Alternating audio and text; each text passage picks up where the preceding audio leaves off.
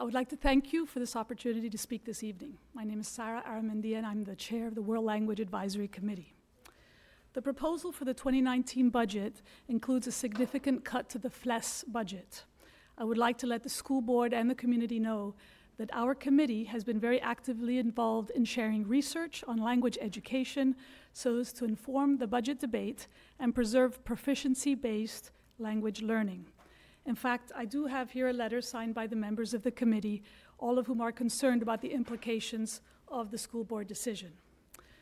The FLES program teaches Spanish in our elementary schools from kindergarten through fifth grade.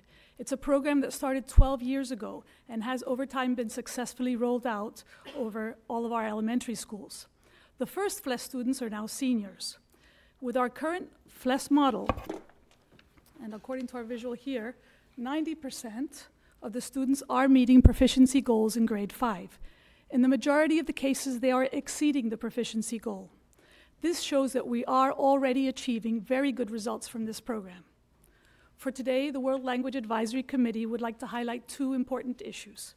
First of all, we advise a clear commitment to a proficiency based language program.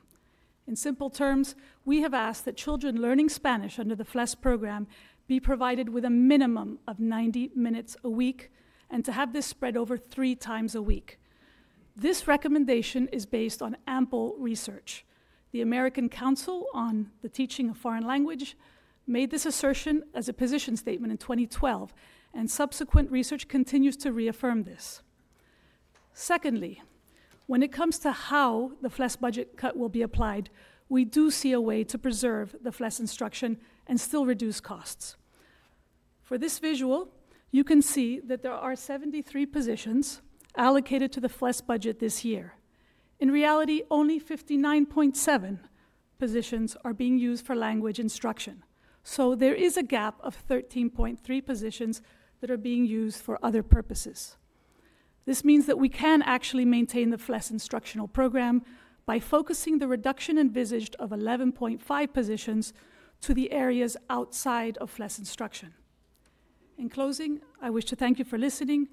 As we are all aware, learning languages is a skill that requires time, continuity, and consistency.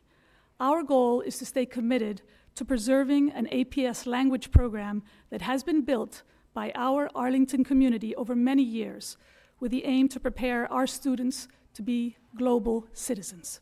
Thank you.